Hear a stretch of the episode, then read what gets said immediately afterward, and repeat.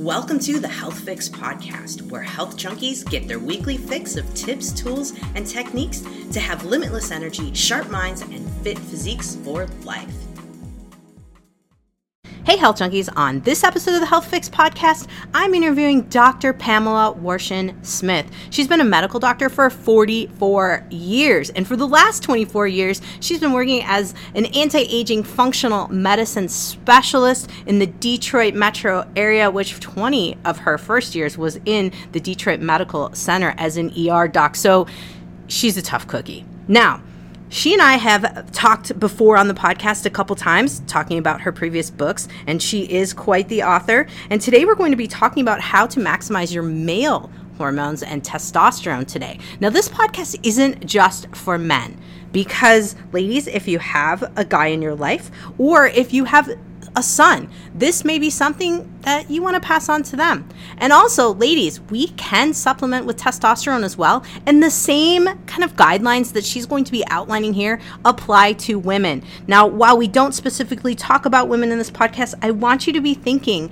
about the same processes because both women and men metabolize hormones the exact same way. So, this is a fun podcast, lots of great information, and information that is relevant, especially in the anti aging and bioidentical hormone realm.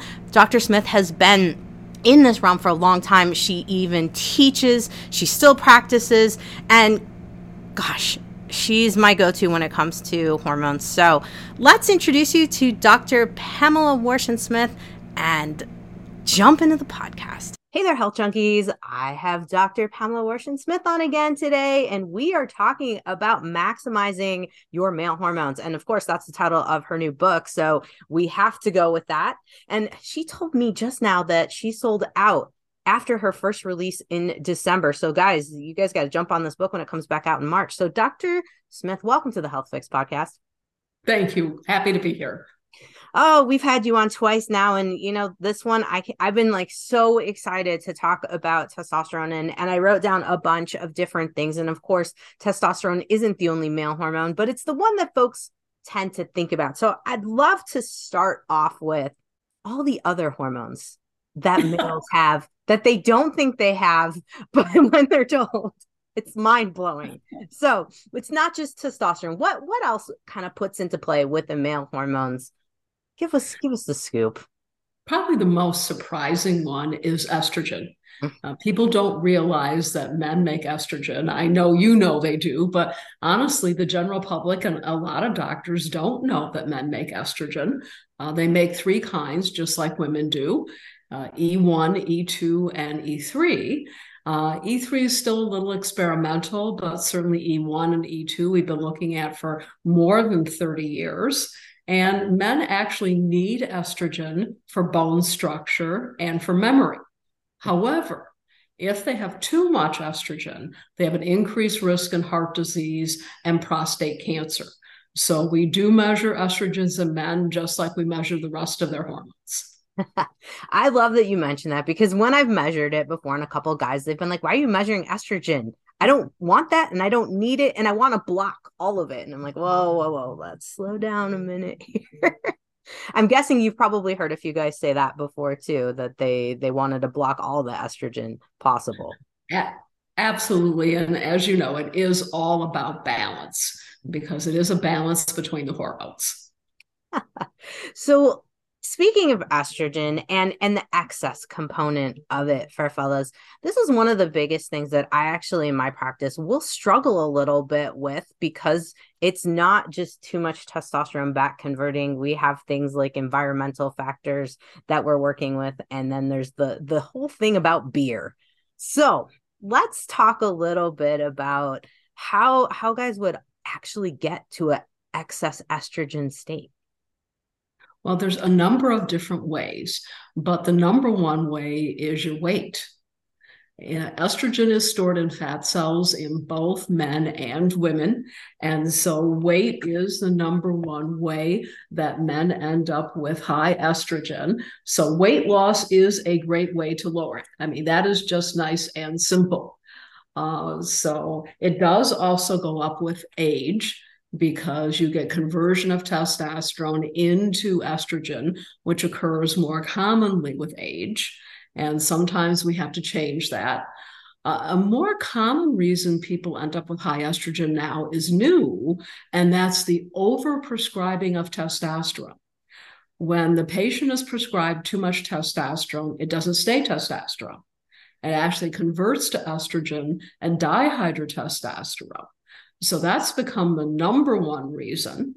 Uh, there's environmental estrogens like this one right here, plastic. okay. So men can get estrogen from plastics as well and other environmental things. So there's a number of ways, including foods. There's actually high estrogen foods. If men have high estrogen, we we give them a list and we take them off of those foods. If they have low estrogen, we give them a list to take to eat those foods. So. Nice, nice. I, I think a lot of folks don't realize that there's foods that can help with estrogen as a whole. And some some folks in my practice roll their eyes about my cabbage cauliflower broccoli um, family recommendations let's let's hear from you the food recommendations. What what kind of foods can help to reduce estrogens within the body as a whole? Absolutely. Let's actually look from my book okay, what some of those would be so that we have a really great list in ways of looking at it. So, from the viewpoint of all of those kind of foods, it's important to balance though. You don't want to eat any food just all of the time, where that's the only food that the person eats. So that can be problematic. Mm-hmm. So we'll pull up those lists of estrogen containing foods and we'll look at it from both viewpoints. Okay. Okay. And especially now, I think it's important the estrogen containing foods, since really there has been this push lately of the plant forward diet. And a lot of the soy, processed soy based foods that are, are getting kind of pushed a lot. They are. And foods that decrease estrogen as are you mentioned cruciferous vegetables? Yes. You know, broccoli, Brussels sprouts, kale, cauliflower, bok choy, collard greens, turnips, rutabagas. Mushrooms do, like shiitake and portobello and baby button mushrooms, red grapes, seeds that contain polyphenols like chia, flax, sesame, green tea, and it does take three cups of green tea and pomegranates. So those are the foods that actually decrease estrogen. Okay. And then if we're going to look at it from the reverse viewpoint, and that would be foods that actually increase estrogen, then if you have low estrogen, then a whole list of vegetables do. I mean, things, just to give you some example, that we eat all the time Brussels sprouts and carrots and cauliflower and lettuce and onion and parsley and pumpkin and radish and asparagus and celery. Fruits do, like apples and apricots and bananas and oranges and peaches and pears and strawberries. Grains do. So, depending on people, what grains they can have uh, barley, corn, rice, rye, and wheat. Uh, beans do, like chickpeas, kidney pea, peanut, soybeans. My personal favorite would be nuts. Uh, my very favorite, is, what that falls under that is coconut.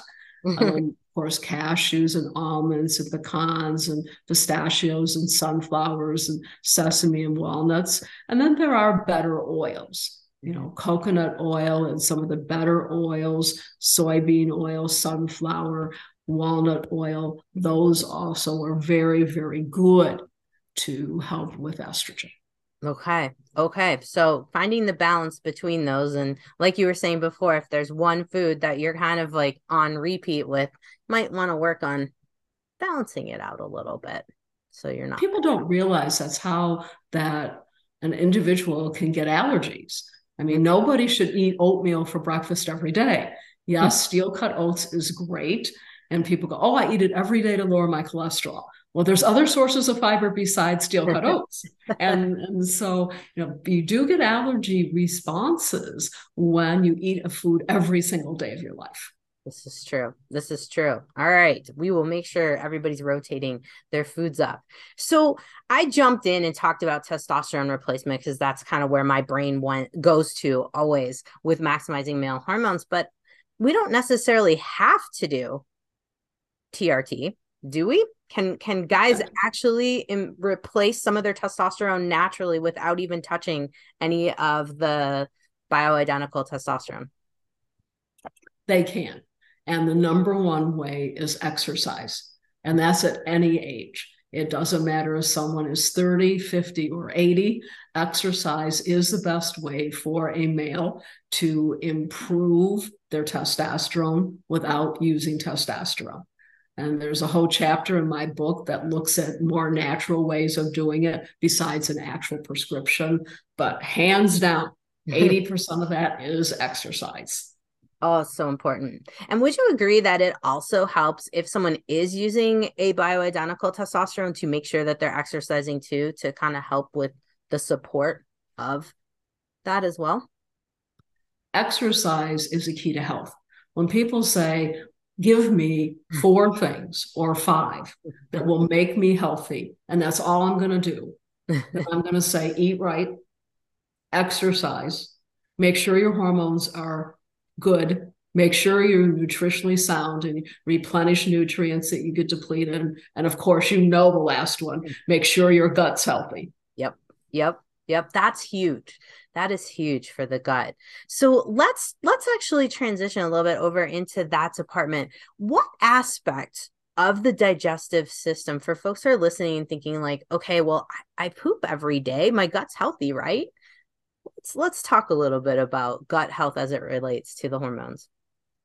Number one, you normal gut health, and certainly naturopaths, you guys are experts at this, is really you have to have two bowel movements a day. When my patients come in and they say, Well, I don't see what the problem is. I have two bowel movements a week. It's like, well, we already defined it right there. You don't have to have reflux, GERD, constipation, diarrhea. If you're only having two bowel movements a week, then you're not healthy because your gut's not healthy. I mean, it is 70% of the immune system is in the gut. Muscle B12 and serotonin, the happy neurotransmitter, 90% is made in the GI tract. There's so many things important. Uh, it's uh, the gut has to be healthy for you to be healthy. Okay. So I guess my thought would be if we're going to maximize hormones, we want to have these things in place before we start to consider even trying a, a synthetic or a bioidentical type of testosterone. Would you agree? I would. And people don't realize that it does matter how hormones are cleared out of the body. And there's three phases of detoxification. So they're cleared out in the liver, mm-hmm. and basically that's about 75% of all of these kinds of hormones, testosterone included, that are cleared through the liver. But the other 25% actually go through the GI tract. So both the liver has to be healthy and the GI tract has to be healthy. When I said there's an increase in estrogen, then you have an increase in prostate cancer. That includes increase in estrogen for women in breast. For both of those people, that 25% that goes to the gut, if it's not cleared out, then yes, there's actually an increase in cancer if the gut is not healthy. That's huge. That's huge. And I think for a lot of guys, I mean, it's it's something we don't talk about. Um, I would say women talk a little bit more about the gut, guys not so much. And especially when they they come in the office and they're in front of me, they're like, "Well, yeah, I'm fine. Everything's fine there." Do you get do you get that response sometimes from guys when you're asking about the the bowel movements in the gut? They quick to shut. Absolutely. Like, what difference does it make? You know, how does that affect my health? Although I have to honestly say that since COVID, since people now are more in tuned as to you know why I would get COVID or worse COVID, and then someone else, and we talk about their immune system itself, they are surprised to find out that 70% of their immune system is in the gut. Yeah. So if you're having reflux, then are you going to have an increased risk in getting COVID? Yes, because the gut's not healthy. Yeah. Yeah. No, that's huge. That's huge for people to think about. Okay, let's talk a little bit about testosterone replacement therapy because I know that a lot of my folks that I surveyed before this podcast wanted to know certain details. And I of course have a couple questions too for my personal um interest. So with testosterone replacement therapy, at what point in terms of someone's journey as they're getting older, do you think that someone is a candidate for testosterone replacement therapy? What kind of criteria do you have? Thank you for asking that question because it's probably the most important question when it comes to testosterone. And the reason for that is that a lot of doctors are honestly not trained in this field. You really do want to see a practitioner that is fellowship trained in hormones. Mm-hmm. And the reason for that is we're now seeing overprescribing.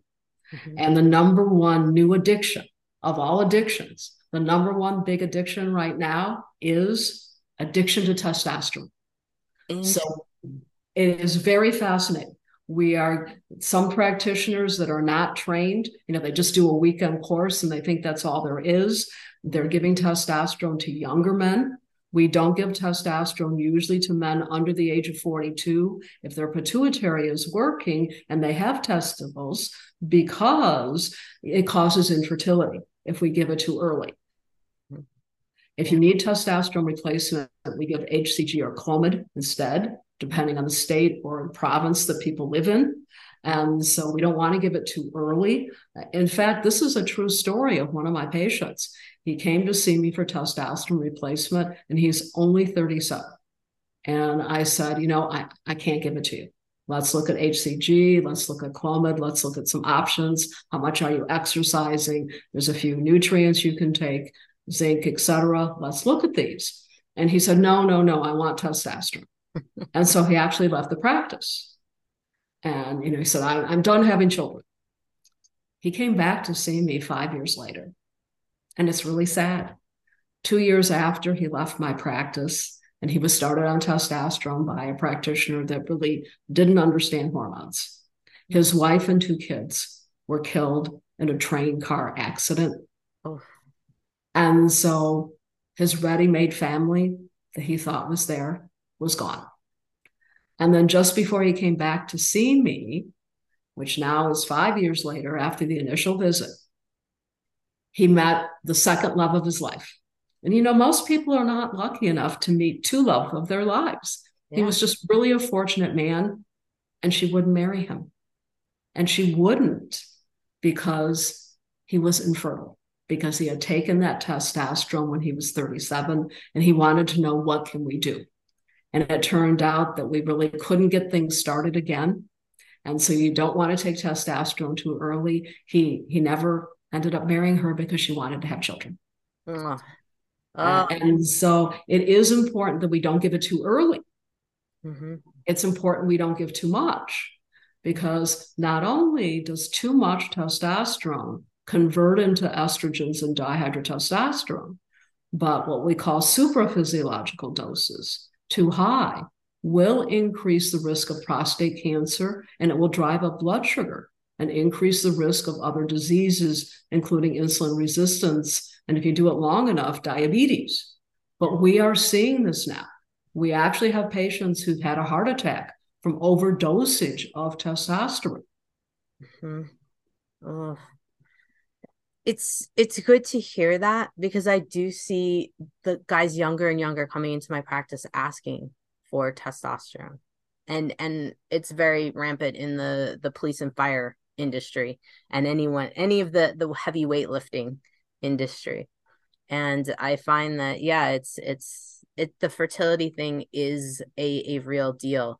And I've had a few guys in my practice who have come in trying to reboot their their natural testosterone and it, it doesn't come back now for anyone who might be listening or has a family member who's taking testosterone right now and is listening going oh my gosh how long do they have to be on it before they become infertile do you, is there any data that we have that can give us a ballpark at all on, on it can that? be as short as six months Wow. It can be, yeah, it doesn't take very long. Uh, the shorter the period of time, the easier it is to reboot the system. Mm-hmm. Okay. But it doesn't take very long. Starting at a, the age of 42 or 45, then most people are done having children. And then we do give testosterone, and it is best given on the skin. You can give it uh, IM or sub Q, but then you have highs and lows. Yeah. Uh, if it's given sub Q, the most common way to give it now is twice a week. But then the first day you would actually have too much the next day, the male would have the right amount. And then the third day would actually be too little. If you put it on the skin, then it's more physiologic, meaning it mimics what the body does in a better fashion. And we usually have it put on the inner thigh or the top of foot, areas where there's not a lot of hair. Uh, there is transference. So when a man or a woman puts hormones on the skin, it can be transferred to others cats and dogs, as we discussed previously on the show. It can be cats and dogs for up to 12 hours. But also, when you put it on the skin, there's a whole lot less blood clots that can occur and other side effects. Plus, if you put it on the skin, it helps with erectile dysfunction 81% of the time. Wow. If you use it as an injection, it's only 53% of the time. There's actually a clinical trial showing that. Wow. I think that's important for for some guys to hear because I know a lot of guys like to do the injections. And one of the biggest things that I see with it, I look at the oil and I'm going, this is cottonseed oil that we're getting from the pharmacies. We've all been told cottonseed oil isn't great for our food. Hmm. Might that have an impact on when we inject it? What what kind of research have you run into or what kind of data, you know, and what what do you know in this department? I want to pick your brain on this one. It's a great point. It is much better reason we give it transdermally because then it doesn't have to be mixed with anything. And cottonseed oil, you know, a little bit of anything is not a big deal for most things. But if you're talking about giving an injection twice a week for 40 years, then is cottonseed oil going to be a problem? Yes, for many people it would be. Mm-hmm. And cardiovascularly would be my guess, since that's what we have it linked to if we eat foods with with the cottonseed oil. Has that exactly? And you know, some of these hormones are mixed with peanut oil and other things that are high allergens. So if you use it all the time, could you have develop an allergy to peanut oil? Yes. So if you're putting it on the skin, it's just straight testosterone. Mm-hmm. Now, what we can do is if estrogen is high, then we can add something called chrysin, C H R Y S I N, we can add that to the same syringe or pump and people can put it on. If a male just has high estrogen, but his testosterone is normal, then we can just use chrysin by itself mm-hmm. and put it on the skin. It has no side effects. It's unlike an anastrozole, which would be a medication. It does work, but there can be side effects to an anastrozole. With chrysin, honestly, there aren't any. Uh, EGCG, which comes from green tea, and zinc, both can be effective as well. Okay. Okay. So we've got some non-side effect components because yes, uh, anastrozole is a very common um, estrogen blocker that that we use, you know, in in the industry of, of hormone replacement therapy. Let's talk about that for a little bit because I've found in the times that I've been convinced to use it, which sounds terrible because I don't like it. I've had folks with bone pain, things of that nature. It just doesn't ever end well using it. I haven't used an anastrozole honestly in 17 years. When chrysin became more prevalent and the research was there to support it, and we actually saw it in clinical practice that it works almost 100% of the time, we honestly didn't need to use anastrozole anymore. Yeah. Yeah. And so this is something I wanted folks to kind of hear because it is something that I'm even asked. I mean, folks are very well educated now and on the different forums and, and whatnot. And they'll come into the practice and say, I want this, this, and this. And oh, wait a minute here. Um, let's let's talk about the background there. Now you had mentioned Clomid and using clomid as as an option for increasing testosterone for someone who's under let's say 42 40, 40 years of age. What is the mechanism for clomid? I think a lot of people might be thinking like wait clomid? I i might have taken that to to uh, help with my fertility like get get my um, ovulation going or something. How the heck does that work for guys it actually will increase testosterone levels uh, in the body uh, and it does help maintain fertility mm-hmm. um, because it has the right response to hormones called LH and FSH that occur in the pituitary gland. And so, so that we're not, you know, too technical for the general public today. That's actually how it works. And so it's actually a great option for people that even are over 45 and want to maintain fertility. Uh, there is there are a couple studies showing that you can use very low dose testosterone with Clomid. Mm-hmm. And together, you may maintain fertility for people that are more in the 45 uh, range instead of somebody who's 40 or 37. Mm-hmm. So there's a variance now in how some of this is being done. And the reason for that is something that your viewers should honestly look at. And that is when I first started practicing 44 years ago, the number of men under the age of 45 with low testosterone honestly was almost non existent. Mm-hmm. Now it seems to get younger and younger every year. I mean, even 10 years ago, we rarely saw someone under 42 with low testosterone. Now we are seeing men commonly in their 30s. Yeah. Yeah. I've see I see it as well. And I've even caught a couple in their 20s, late 20s, which and, and, we're talking firefighting industry, you know, lots of cortisol issues going on too and, and sleep deprivation. So there's definitely something that sets them up for it. But yeah, it I've noticed the same. It just seems to be getting younger in this case, which is why I was like, okay, we cannot be recommending T injections to everybody on, on the planet, which it seems like with all the commercials um, when you turn on the radio. I, I, literally was driving in Seattle two days, three days ago, and the commercial, it was like every other commercial was the low T clinic. And I'm like, gosh. Well, the response in giving testosterone, and commonly the dose is overdosed, mm-hmm. is oh, if it's overdosed, you can just donate a unit of blood. That's not the answer. The answer is not, hi, go visit and donate blood. Believe me, I'm very pro donation of blood okay because we help people when we donate blood. But the reason to do that is not because testosterone's overprescribed because hemoglobin and the hematocrit go up and you can have a blood clot a pulmonary embolus a heart attack etc the answer is to lower the dose of testosterone. Men only make three to eight milligrams of testosterone in a day.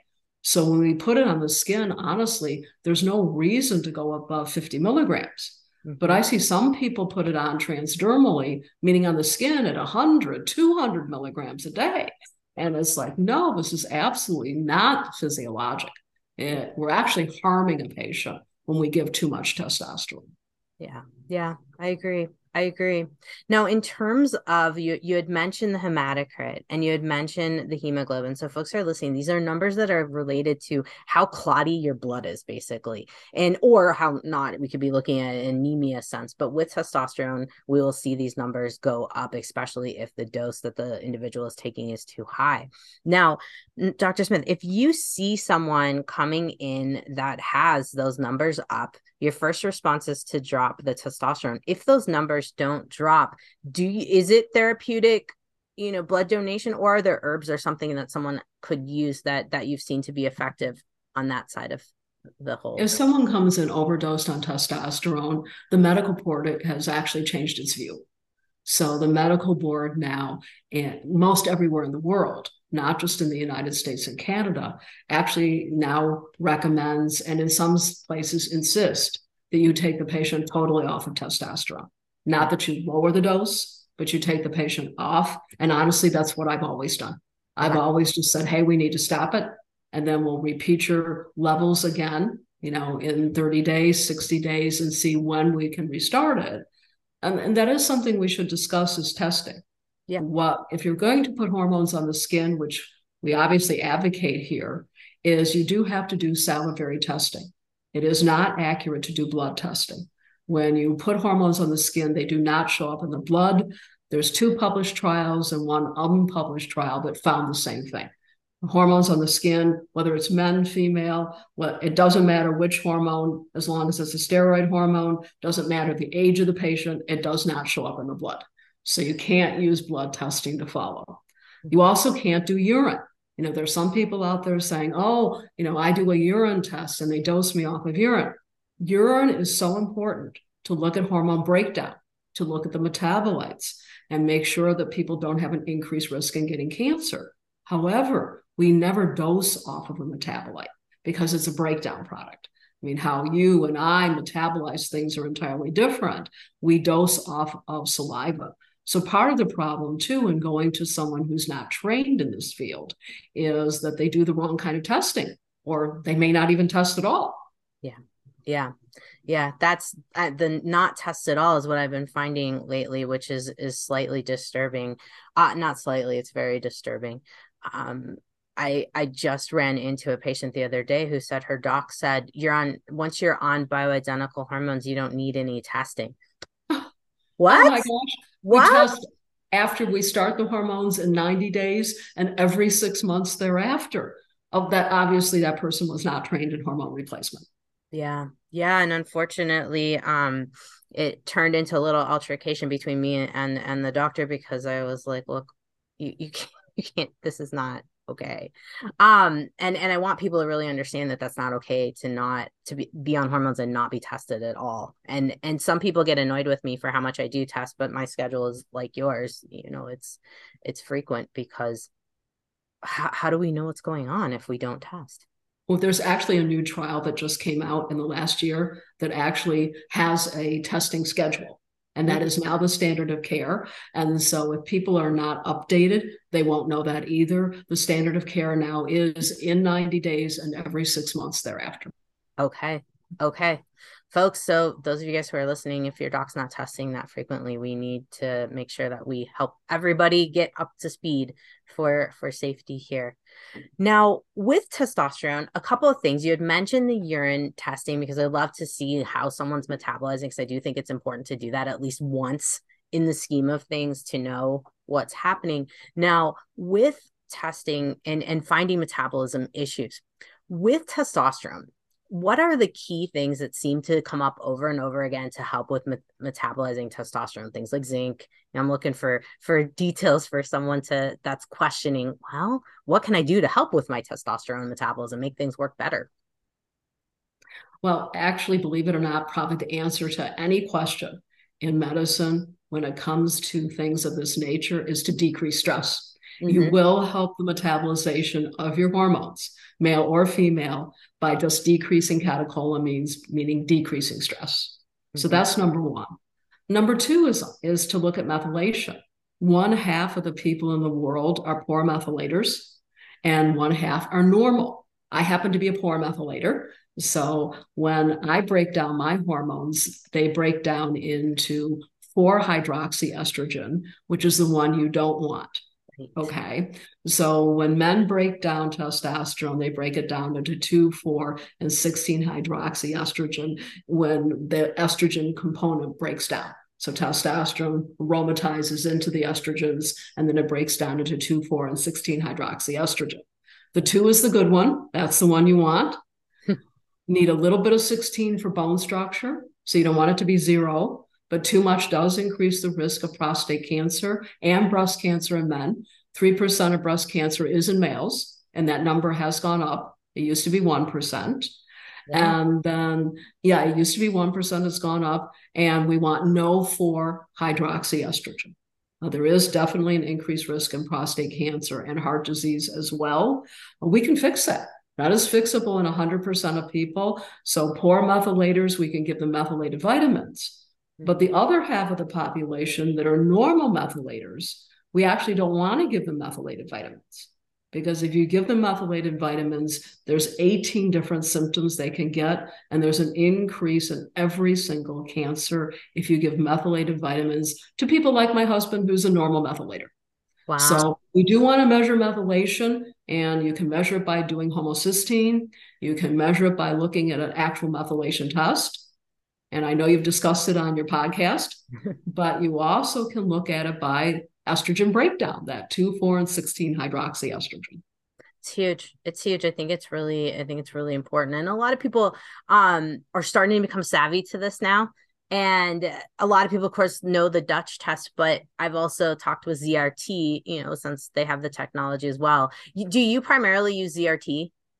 I use ZRT for this testing, both for saliva uh, for not all of my saliva, but certainly the majority. I they are my primary people that I use as well for urine testing.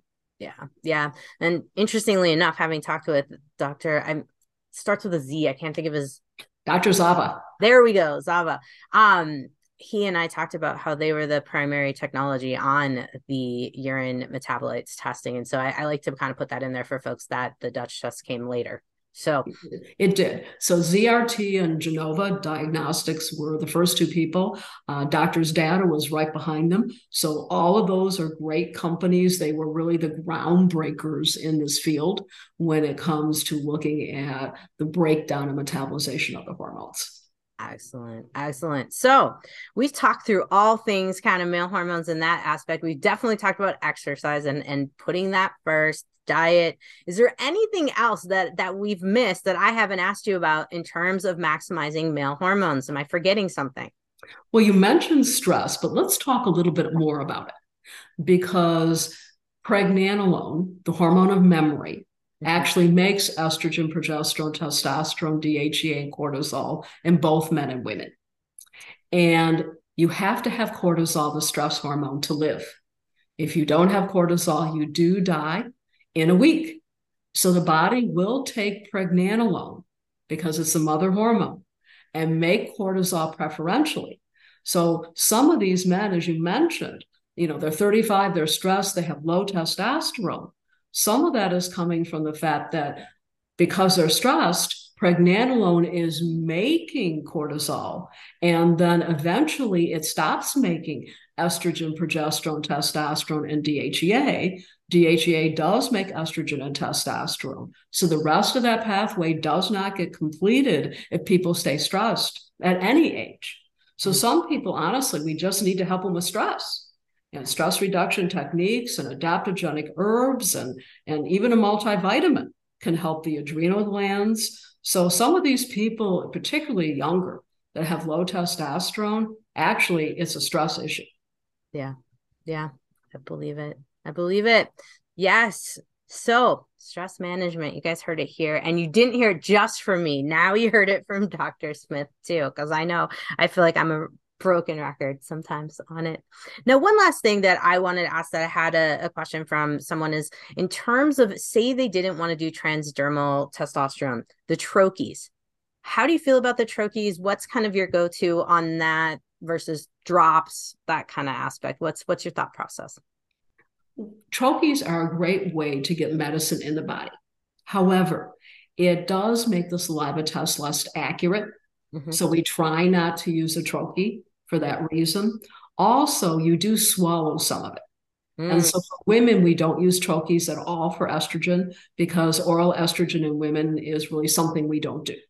Okay. And, and people should not do. Okay. And because testosterone will aromatize, probably best not to do a troche of testosterone either. I mean, it only takes two minutes to rub it into the skin. Yeah. And if you don't have two minutes to do that, because some patients will tell me that, then you know what? Before we give you hormones at all, we need to talk about how you manage your, your time and stress. Absolutely. Absolutely. Thank you for that little spiel on there because it is kind of how I feel as well about those things. So, all right, transdermal T, if we're going to do it, and exercise is being kind of the most natural way to boost things up. So, Dr. Smith, thanks again for coming on the Health Fix podcast. And of course, maximize your male hormones, guys. It is out everywhere you can find books. I'm guessing um, starting March, right? March 2020. It is. It will be back in bookstores and Amazon. The cover looks like this. It's actually quite colorful. It's kind of a fun cover. And it will be back on the shelves in March. All righty. Well, we're looking forward to that. And I look forward to some more books from you. We got I gotta come up with more topics. Um, I'm sure you probably already have some in in the works. You working on another book? I am. I'm working on a second edition of my thyroid book. Nice. and people who want to order the male hormone book, you can order it pre-ordered on Amazon. That is available to now do. Awesome. Thank you so much, Dr. Smith. I appreciate it. And yes, we are going to have you on again to talk all things thyroid as soon as that book's coming out. Perfect. Thank you so much for the invitation. Hey, health junkies, are you feeling just off? Feeling like you're aging a little bit faster than you want to and wondering what in the world is up?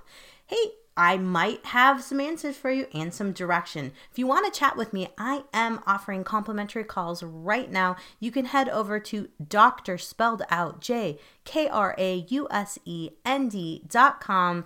Take my quiz, click on the schedule a chat, and let's talk and see if we can get you in the right direction. And if I'm able to help you, I'm gonna let you know. Otherwise, I'm gonna help you find what you're looking for head over to drjkrausend.com and check it out now. Hey, fellow health junkie, thanks for listening to the Health Fix podcast. If you enjoyed tuning in, please help support me to get the word out about the podcast. Subscribe, rate, and review, and just get that word out. Thanks again for listening.